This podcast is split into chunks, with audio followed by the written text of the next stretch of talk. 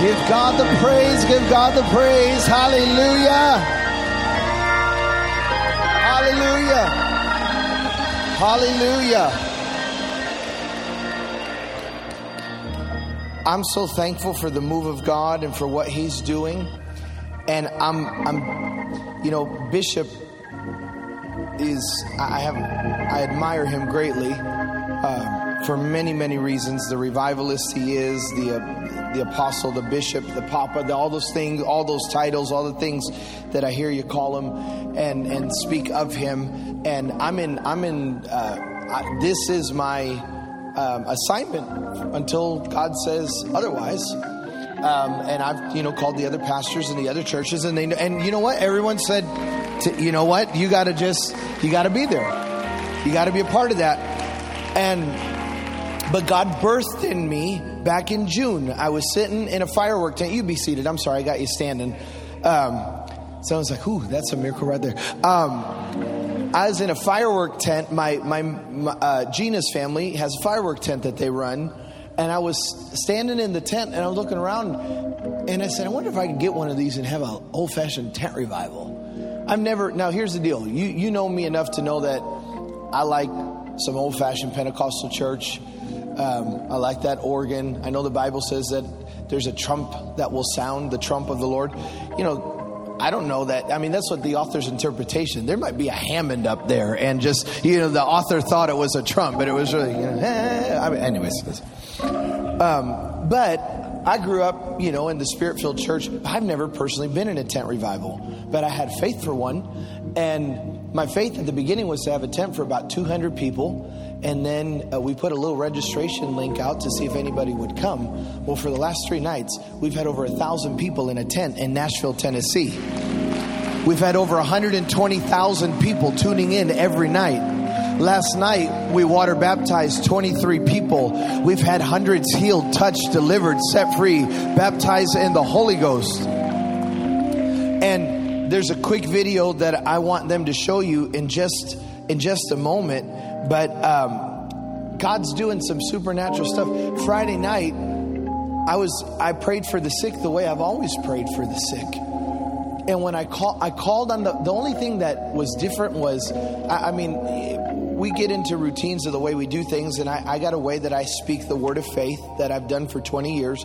The only difference is difference for some reason on Friday, I called and I said, "All power that's in heaven, fill this tent." And when I said that, I got knocked out. That's the last thing I remember. I went flying backwards. I had to drop the mic and I found out later from the, the production team, you know, we had to hire sound and lights and video and all that stuff. Somebody at the soundboard, they're not necessarily, you know, they produce all kinds of different shows. You know, all, all the alphabets of Christianity are there, all the letters of the alphabet SBC, COG, AOG, and we're all there for GOD. But anyhow, so we're all the, all, the, so there's some people there that all of this is new. They don't even know what to do with it. So I heard that when I fell out, was knocked out by the glory of God. I was laying there when I fell out. Of course, you know, the mic went rolling, and somebody said to one of the production guys, Go grab the mic. And the guy said, Uh uh-uh. uh Nope. He said, I was raised in this. I know what that is. If I go get the mic, I'm going to fall out and be up there laying on the platform with him. Glory, it was strong. It was strong. And then last night we called for baptism, and my daughter, now I'm going to qualify it. My three children, my three blood children, biological, biological children, all three of them were water baptized at their mom's funeral. Uh, God had moved on my oldest son at that time to get water baptized, and he convinced his sister and his little brother that they needed to get water baptized. And at their funeral, at her funeral, we baptized all three of my children. But last night under the tent, I looked over at my daughter. She's just bawling her eyes out, and she came. She said, "Daddy, would it be okay if I get baptized?" Just feel like I need, I'm like, baby, let's go right now. Let's go right now. And I took my daughter and I baptized her last night. And, and she said, and, and back at the hotel, she said, Daddy, I got baptized for two reasons tonight. Number one, I wanted you to baptize me. Uh, because her, my, her grandpa, my, my father in law, baptized her at the funeral. She said, I wanted you to baptize me. And number two, she said, when I got baptized the first time, it was really emotional, and I did it because Cole, you know, really, you know, told us we needed to do it. And she goes, But you know, it was a really sad moment. She said, Daddy, tonight wasn't sad. Tonight was a really happy moment. Hallelujah. I'm just so thankful for what God's done for my kids. I want, I, I just feel like I need to tell someone tonight. I, I don't care when you were baptized. If you need a fresh dip in the water, you might as well come swimming with us this week in Jesus' name because there's something stirring in the water right now. Look at that revival sign. It looks like water to me right there. There's something in the water. We're baptizing every day. If you haven't been baptized or it's been a long time, talk to Pastor Steve, talk to whoever you need to talk to, and get baptized. Brother, let's just roll that tape and just give him a 40 second preview or, or, or testimony of what God's done under his tent in Nashville. For the American church will now see that the fire never died. You just needed to fan the flame a little bit. And I, the Lord, say, don't pray for revival, have revival. Don't look for revival. For I, the Lord, have spoken this. The enemy meant as a curse is going to be the greatest blessing, perhaps in this decade and maybe this century. God is going to cause the setback to be a setup. What the enemy meant for bad is going to catapult the church because we finally are coming together.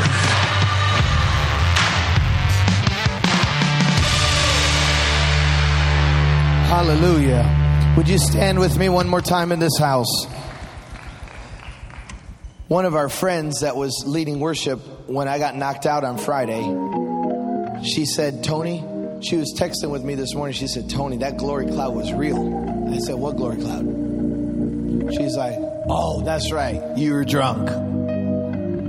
I never saw it, but they said that Friday night, a glory cloud wasn't lights, wasn't smoke, a glory cloud descended and filled that tent.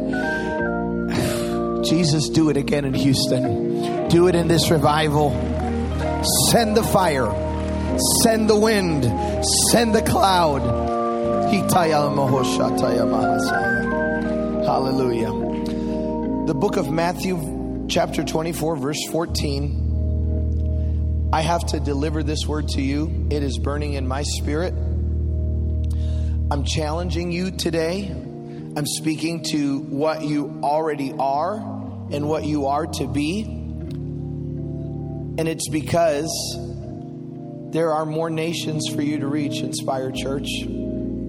I felt so strong in my spirit that I'm supposed to speak to you that with as many places as you've already reached, the Lord says there's more.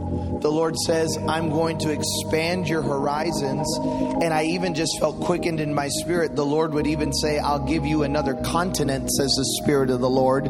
But the Lord is expanding your reach. The Lord is expanding you into new countries. And the confirmation of what I have to preach today was actually when Bishop was up here and he said, I love pastoring this church, but I, ra- I love raising up leaders there is a global revival inside of Inspire Church. And and even and I think I spoke this a few weeks ago or at some point I feel like I spoke it here. But wherever whenever you plant a seed, you get that's what your harvest is. And you've planted seed all over the world. But the Lord would remind you your harvest isn't just over there because the seed came from here.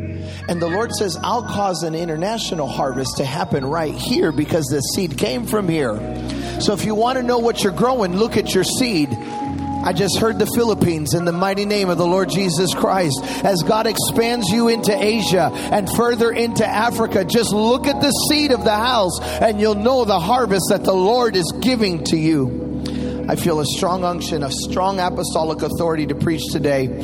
24:14 says, "And this gospel of the kingdom shall be preached into all the world for a witness unto all nations, and then the end shall come." Father, anoint me to deliver this word as I must. Confirm it with signs, miracles, and wonders today.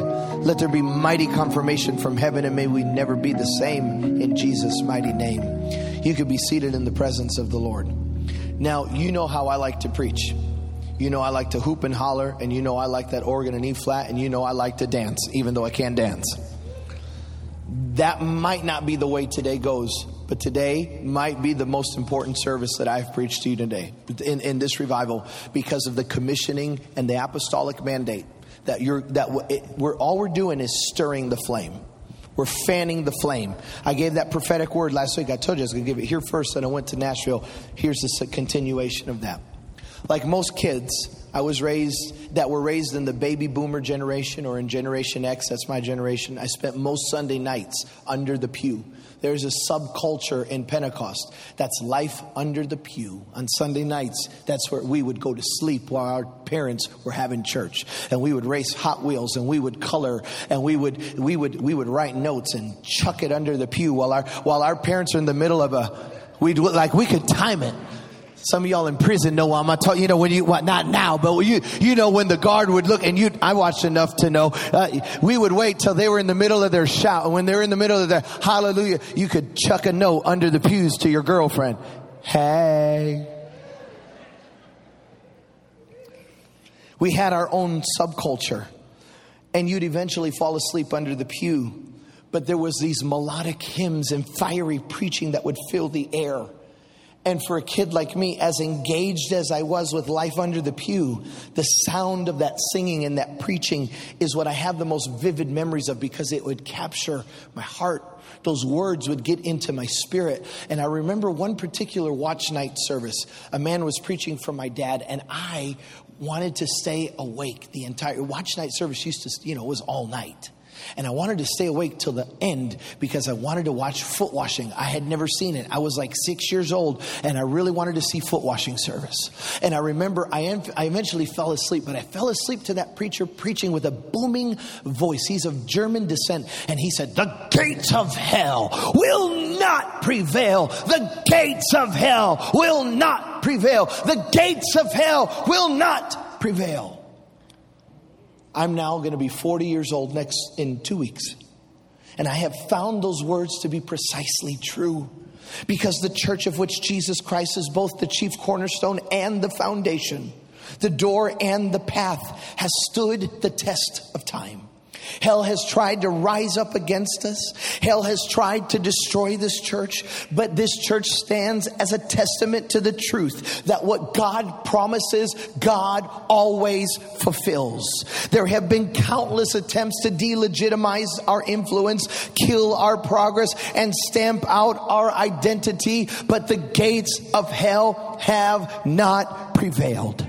Is there a price to pay? Oh, absolutely. From missionaries that have laid down their lives for the sake of the gospel to modern day martyrs that are being killed at the hands of extremists enamored with a false hope of eradicating Christianity from the world. The price paid by these heroes of our faith has been great, but they counted it all worthy for the cause of Jesus Christ. There are so many stories I could tell you. For example, that of the Elliot family that, that went to Ecuador in 1956. They go to Ecuador to preach Jesus to indigenous tribes that don't even know that there is a world outside of the jungle. And these missionaries, these five missionaries, are viciously killed and as someone who has experienced extreme loss in my family, I tell you right now, no one would have faulted the widows and the children if they would have gotten bitter at God and just come home from the mission field. But the but those widows stayed in Ecuador. The children stayed in Ecuador. I'm talking about Nate Saint, Jim Elliot, Pete Fleming, Ed McCully, and Roger Youderian, I believe is how you pronounce the name. They could have gotten bitter, but they said we were called to these jungles. We were called to this country and they continued preaching and making Jesus famous and they eventually led the same indigenous tribe that killed their fathers. They led they led those same indigenous warriors to confess that Jesus Christ is Lord, and the entire indigenous tribe was saved and said, Jesus is our Lord and Savior. They found Jim Elliot's personal journal, and one of his last entries read the following Luke 9 and 24 For whosoever will save his life shall lose it, but whosoever will lose his life for my, for my sake, the same shall save it. And he followed that by writing, He is no fool who gives what he cannot keep to gain what he cannot lose. Let's make sure we put that up in the second service. I want to say it again so it gets in your spirit. He is no fool who gives what he cannot keep to gain what he cannot lose. Nate's wife and children, they kept preaching. They kept sharing Jesus.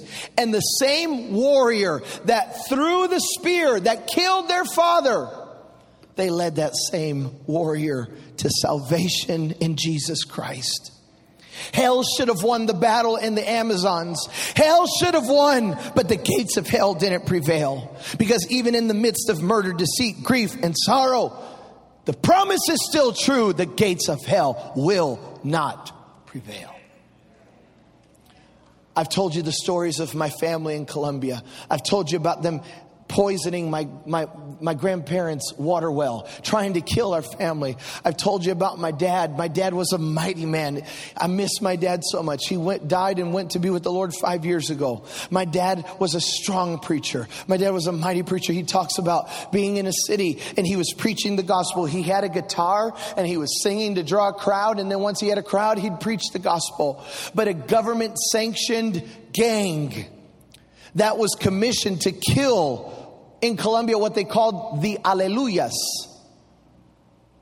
Came and threw stones and rocks at my dad, and they left him bloody and unconscious on the street corner in Bucaramanga. And I said, Dad, what did you do? Did you sue him? He goes, No, I didn't sue him. I said, What'd you do? He said, I got up and I dusted myself off and I found my guitar and I found my Bible and I kept singing about Jesus and I kept preaching about Jesus. He said, Tony, that's what we do in our family. We sing about Jesus and we preach about Jesus. And he said, I baptized some of those same people because that's what we do because the gates of hell cannot prevail against the church. Somebody give God praise.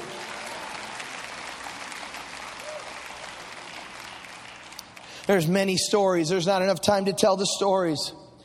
You could sit here for weeks and just listen to Bishop tell the stories of the miracles, the signs, the wonders, the salvations of what God has done in his ministry and corporately through all of you and your missions efforts.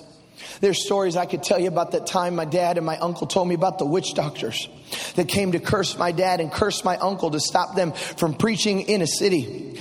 My uncle told me the story when I was a young kid. They sang their chants and they tried to silence my uncle and my dad from preaching. They're doing all of their incantations, but my uncle Alfonso raised his voice and he said, In the name of Jesus, don't move.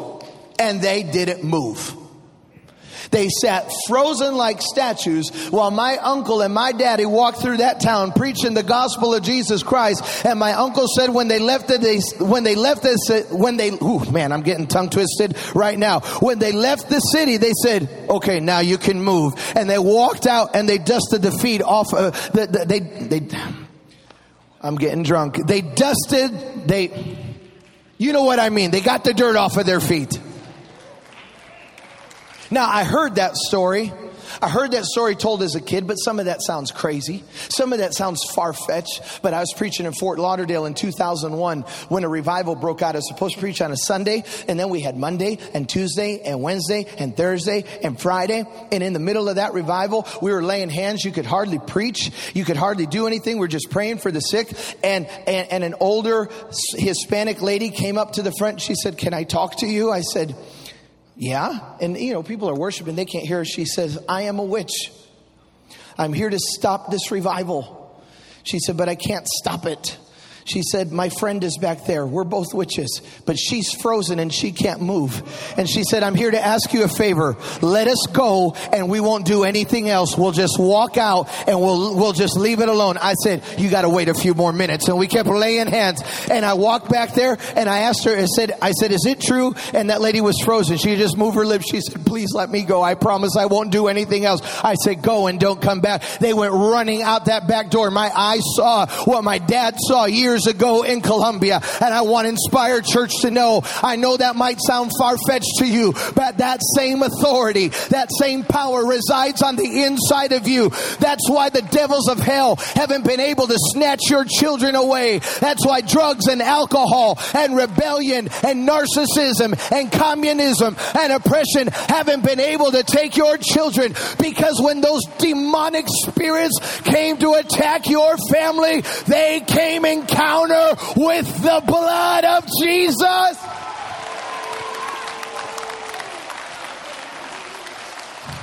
The Lord let me see with my eyes, but it's happening in the supernatural and you're not even aware of it. There are times when demons and demonic forces, oh, man, I feel the Holy Ghost, they come to try to bring, uh, they try to come and ravage your family, but the mighty angel of the Lord says, you stand still and you don't touch them because the name of Jesus, the Jesus is over. There are angels that are fighting on your behalf because the gates of hell cannot prevail.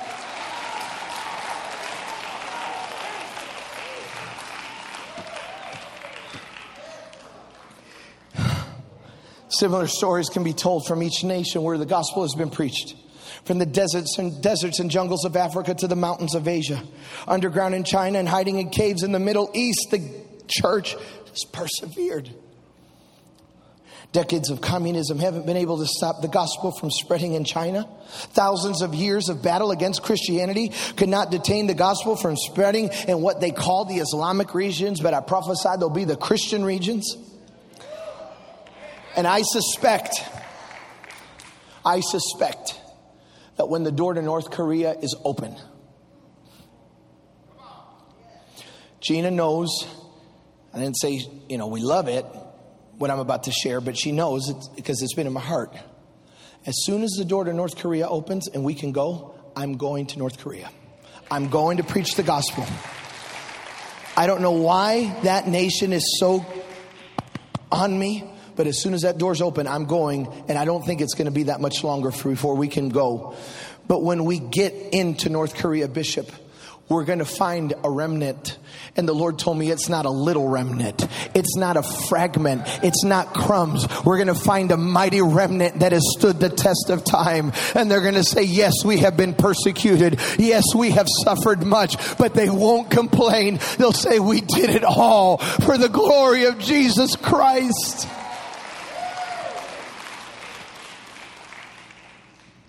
According to doomsday prophets, there shouldn't even be a church today. Five missionaries went into China in 1970 to see if there was any Christians left, and they came out and they said, There's not one. Can't find even one. Do you know how many Christians are in China today? Tens of millions. Some people estimate 80, 90, 100 million Christians because communism can't stop the gospel. Government oppression can't stop the gospel. It didn't work for Herod. It didn't work for Caesar. It surely didn't work for Pharaoh. Why would it work now when it's already stated the gates of hell will not prevail? So, how does the church stand? I know this is a little bit of a different message for me, church, but this is burning so greatly in my heart. I had to, I, I got to share it with you. How is it that the church stands with all the criticism, all the attacks, all the dis- division, and the schisms, and the schisms, and the relativism? How does it stand? It's because what we're built on. If we were built on philosophy, we'd crumble like the Greek Empire. If we were built on merely politics, we'd crumble like the Roman Empire. If we were a bunch of violent savages, we would be extinct like the Vikings. But we're not built on those things. We're built on a different foundation. It's unmovable, incorruptible, unchangeable, and this foundation has a name. It's the chief cornerstone. It's the stone that the builders rejected. It's the name of Jesus, and upon Jesus Christ, upon that solid rock, I stand. All other is sinking. Stand. But here's the last 20 minutes, 15, 17 minutes of my close, and I will be done, I promise.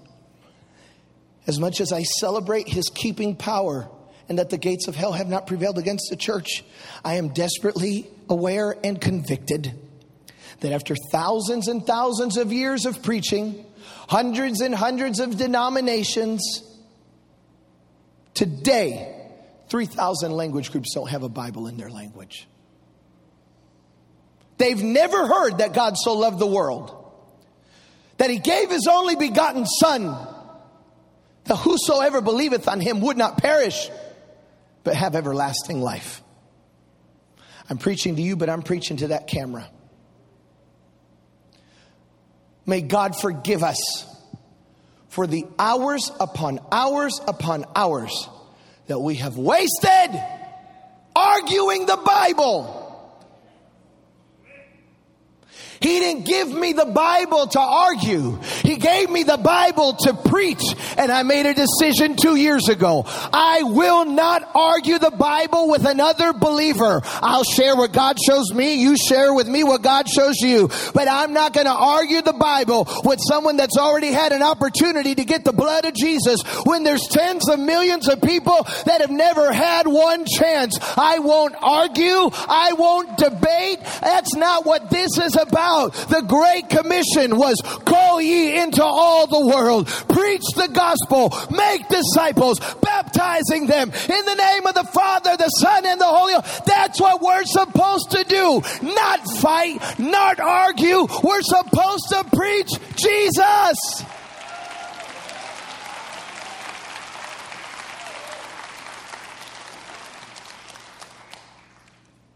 You've heard me say this before. I'm not an ardent student of eschatology. That's fancy words for saying I don't know when Jesus is coming. But I think it's soon.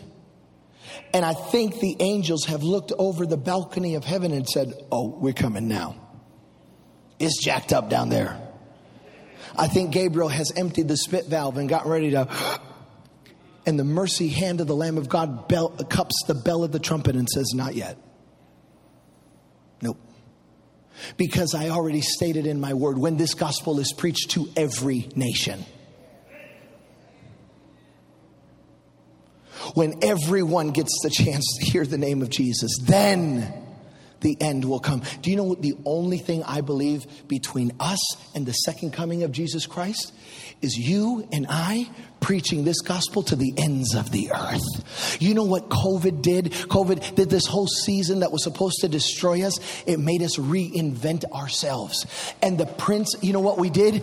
He's, they call him the prince of the air. We overtook the airwaves. Hallelujah. We overtook the airwaves. The gospel's being preached on every medium. Facebook, Instagram, Twitter, Vimeo, YouTube. We, I know, you know, you know what, I, you know what God put in my spirit yesterday? I said and it's kind of funny. God invented Facebook, not Mark Zuckerberg. God invented Facebook. God put in Mark Zuckerberg the ingenuity, the wisdom to think up social media. And you say, yeah, but there's a lot of junk. Are you blaming God for the junk? No, but my Bible does say that what the enemy meant for evil, God will use it for good. And God said, I'm going to take the junk, I'm going to take the mess, and I'm going to build it up till everyone in the world has it. And then I'm going to take that messy platform and I'm going to have Jesus Christ and Him crucified preached for free on that platform so that everyone would know.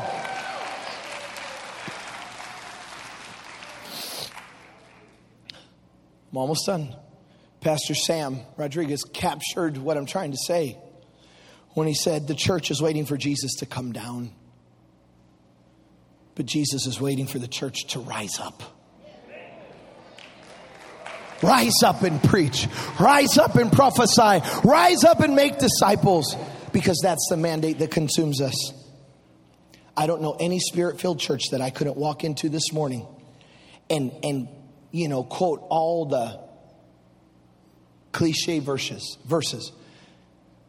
And you shall receive power. After that, the Holy Ghost has come upon you.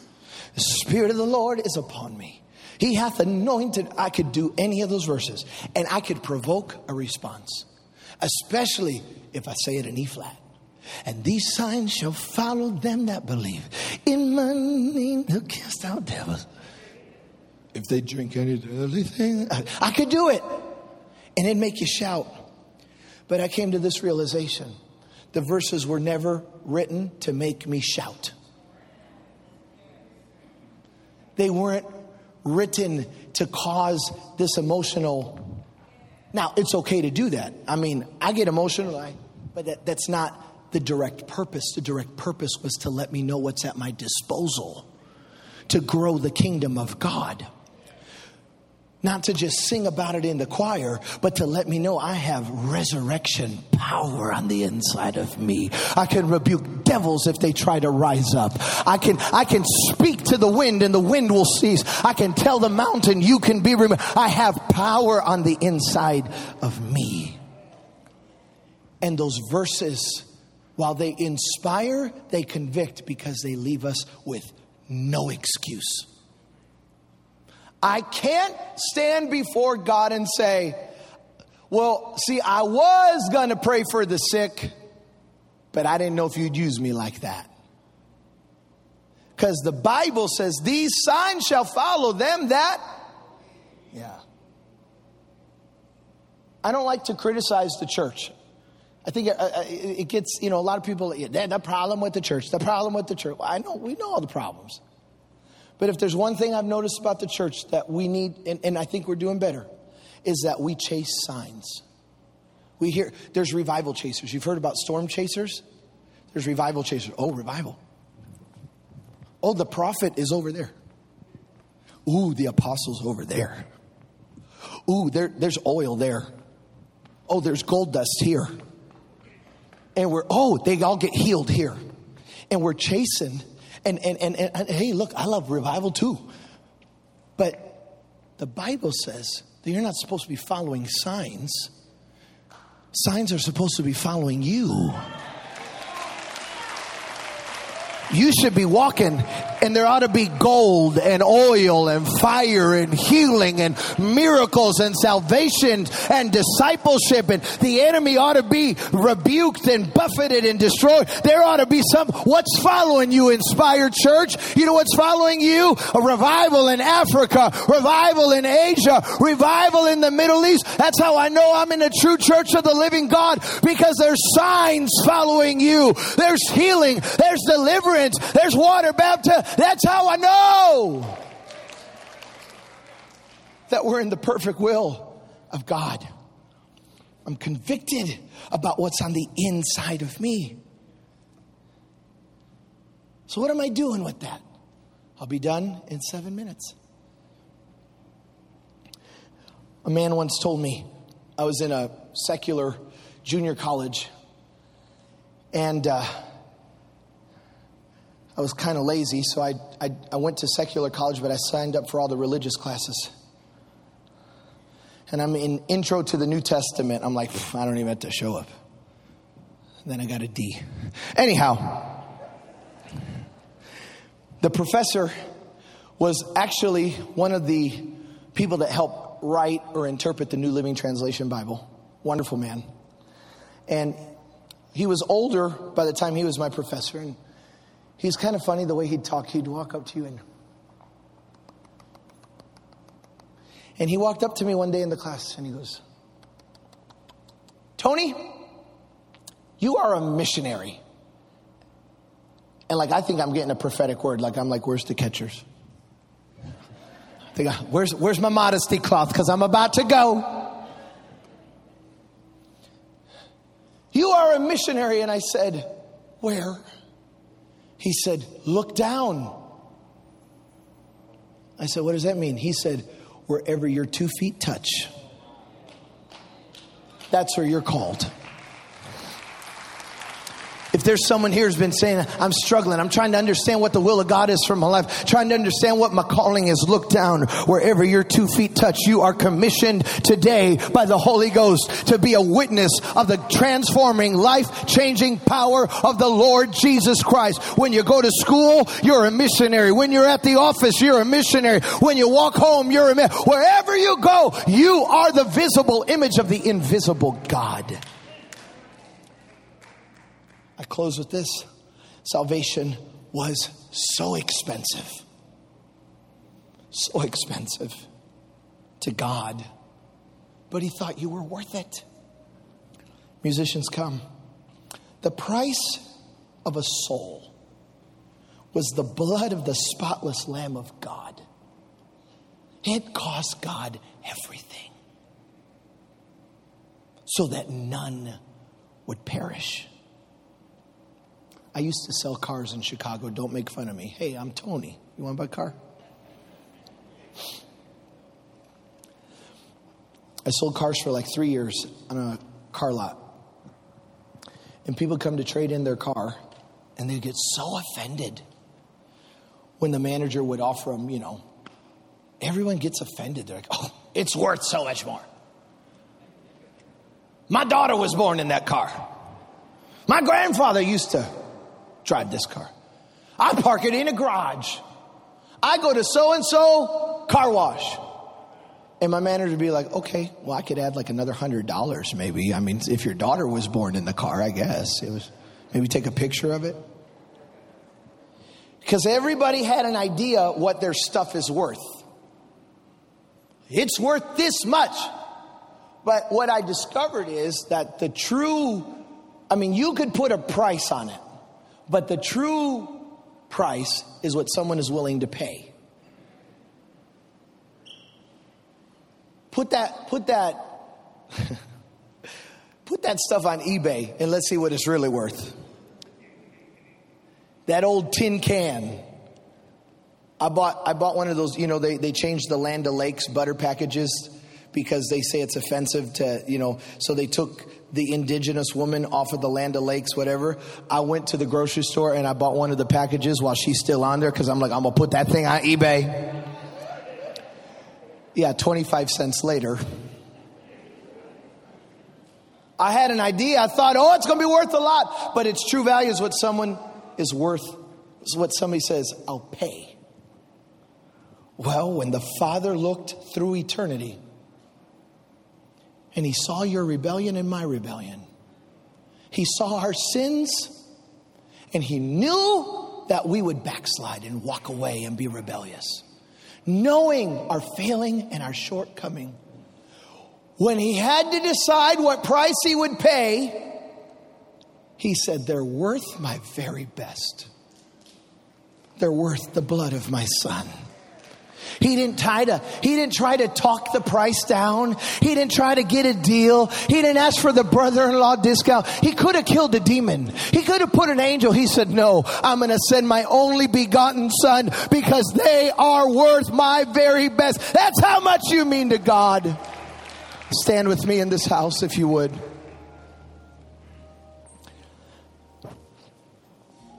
I close this morning this is why we do everything we do, ladies and gentlemen. Not to sound cliche ish, but it's why we turn the lights on. I want to finish this morning reading to you a passage from a book called Titanic's Last Hero. It goes like this It was a splendid ship. Everything a ship designer could imagine was built into it. Beautiful, magnificent the Titanic. Not only was it the biggest, it was sleek, fast, absolutely unsinkable. Did not the designers guarantee it? Every proven safety feature and several new ones went into construction. It slid out of the sea from Liverpool, England on a serene April morning. Gleaming against the sky, it was, uh, sky, it was majestic. The pride of Britannia rode out to sea. New York was its next harbor. The notables of society were its passengers, and they basked in the splendor of its luxury. Three quarters into its maiden voyage on the fringe of Newfoundland's frigid banks, the Titanic became a catastrophic nightmare. Within two hours before the dawn of April 15th, the unsinkable Titanic plunged to its death four miles below the icy surface, taking with it 1,500 passengers and most of the crew. But there was a man, put his picture on the screen if you don't mind. There was a man on the boat named John Harper. The next picture, please. Touch. Oh my God, that's powerful. John Harper was born to solid Christian parents. On the last Sunday of March 1886, when he was 13 years old, he received Jesus as the Lord of his life. He never knew what it was like to sow his wild oats, and he began to preach about four years later at the ripe old age of 17 by going down the streets of his village and pouring out his soul in earnest and in, earnest desire for men to be reconciled to God. And as John Harper's life unfolded, one thing was apparent. He was consumed by the word of God. And they would challenge him. I like what I'm about to tell you so much. I changed the what we believe section on our website, on our ministry website after I read this. Because they would come and challenge John Harper all the time, Bishop. What do you believe, Brother Harper? What do you preach? What's your doctrinal statement? And John replied, when they asked him, What does your doctrine consist of? He said, The Word of God. What do you preach about? Jesus. I changed the doctrinal statement on my website because I won't argue. I won't get into it. What do you preach? I preach the Bible. Who are you preaching about? I'm preaching about Jesus. That's what John Harper did. All right, let, I, I got to finish this quickly. I'm so sorry. On the night of April the 14th, at 11:40 p.m. when the iceberg scraped the ship's starboard side, showering the decks with ice, with ice and ripping open six watertight compartments, and the sea began to pour in. On board that ship was John Harper with his daughter Nana, who was six years old. John had just lost his wife; he was a widow, and he was on his way to the United States to go to Chicago to preach at Moody. He's coming for revival. And when the ship started to sink, he took his daughter, Nana, and he put her in one of the lifeboats.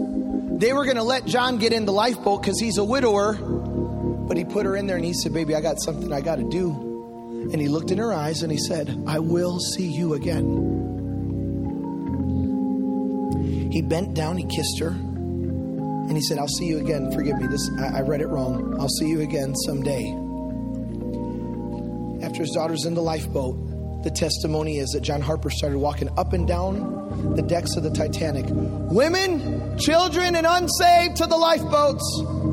Women, children, and unsaved to the lifeboats. And then that boat went up, cracked, and 1,500 people fell into the waters. But the testimony is that that night, with 1,528 people in the water, John Harper had a life preserver and he was swimming to people frantically leading them to Jesus Christ as the Lord as their Lord and Savior before hypothermia would set in and become fatal. And Reverend Harper swam up to one young man who had climbed up on a piece of debris and he said, "Young man, is Jesus Christ the Lord of your life?" And the kid said, "No." He said, "Let me lead you to him as your Lord and Savior." And the kid said, "No, I don't want that." John Harper took off his life preserver and he said, Here, you need this more than me. And the testimony is that John Harper died in the water, and his last words were Women, children, believe on the Lord Jesus Christ. Unsaved, believe on the Lord Jesus Christ, and you shall be saved. Believe on the Lord Jesus Christ, and you shall be saved. Believe on the Lord Jesus Christ shall be.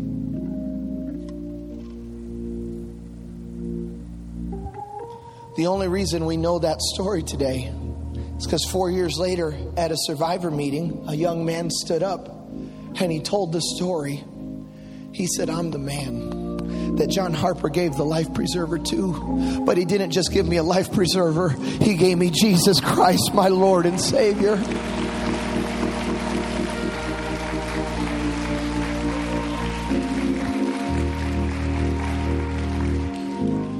May the Father forgive us for all of our foolish divisions and schisms and arguments. May the Lord forgive us for forgetting that it was all about preaching Jesus.